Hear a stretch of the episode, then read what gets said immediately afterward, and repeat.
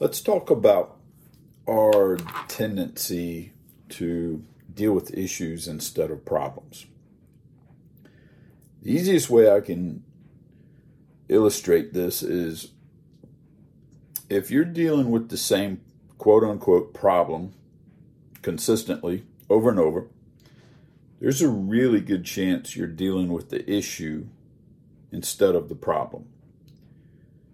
An issue is the noisy, the squeaky, the the graphic part of something. Like it's the thing that grits us. Like, man, I'm I'm over this. And yet the problem is normally like just like the root of a tree. It's hidden. It's deeper than the noisy stuff.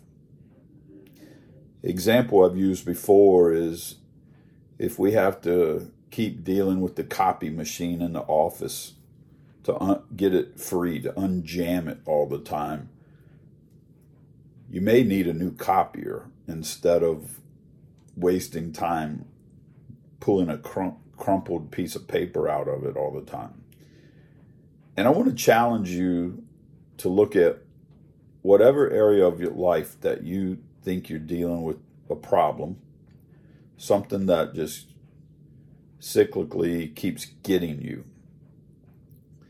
And see if you could go deeper. Like I, I ran a free five day challenge to overcome fear last week. And I asked a series of questions that the people that participated um, worked through, and it took them from the issue to the problem, and it changes everything. And and I want to challenge you to do the same thing. Like often what we do is we just leave it running around in our head. Like, I need to change this. I need to stop this. I need to start that, get over this, delete this, add this.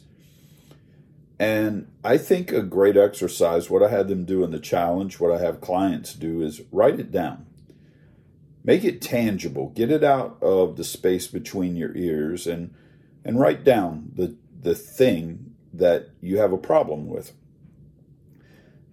whether it's a word, a phrase, a sentence, a paragraph, it doesn't matter, but get it out of your brain. And once you write it down, just ask yourself is that really the problem? Or is that an issue of a problem? We want to learn to manage stuff. And when I work with clients, I try to help them quit managing and learn to solve. Like it, it changes your life when you quit managing stuff and learn to solve some of it. And and this goes to mindset. You know, some people don't think they can change. Some people don't think they can get over that, start whatever. And that's not true at all. Like the potential of a human being, like we probably all operate at a small percentage of our real potential, what we really, really could do. But when you don't believe you can change or you've just grown up thinking this is how I am, this is how my family was, like I get it honestly, I'm just like my mom, just like my dad, everyone in my family, and you just buy into so much bull crap that you end up flying way under the radar of your potential.